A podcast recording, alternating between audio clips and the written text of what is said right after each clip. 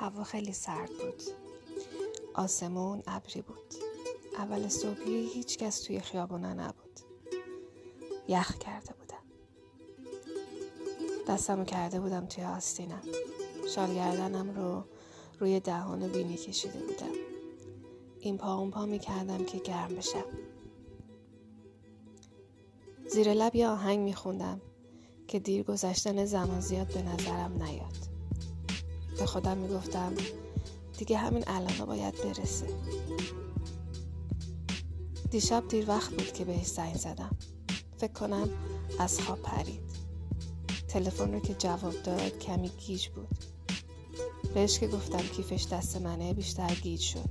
نفس نفس می‌زد. چرا نیومد پس؟ بهش دوباره زنگ زدم. گفت که نزدیک و منو می‌بینه. شالگردن رنگی؟ آره.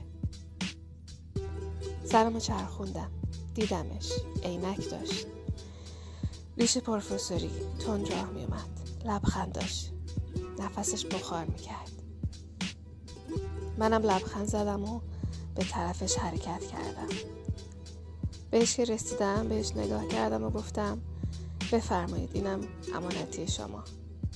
اگه می‌تونستم همون دیشب به دستتون میرسوندمش. ممنونم. همه زندگی این تو بود. کیفشو گرفت.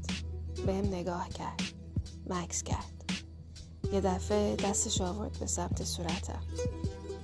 با دو تا انگشت شال گردن رو از روی بینیم آروم کشید پایین. خوشگم زد. دستشو کشید عقب. لبخندش بیشتر شد. منم خندیدم. زمان ایستاد.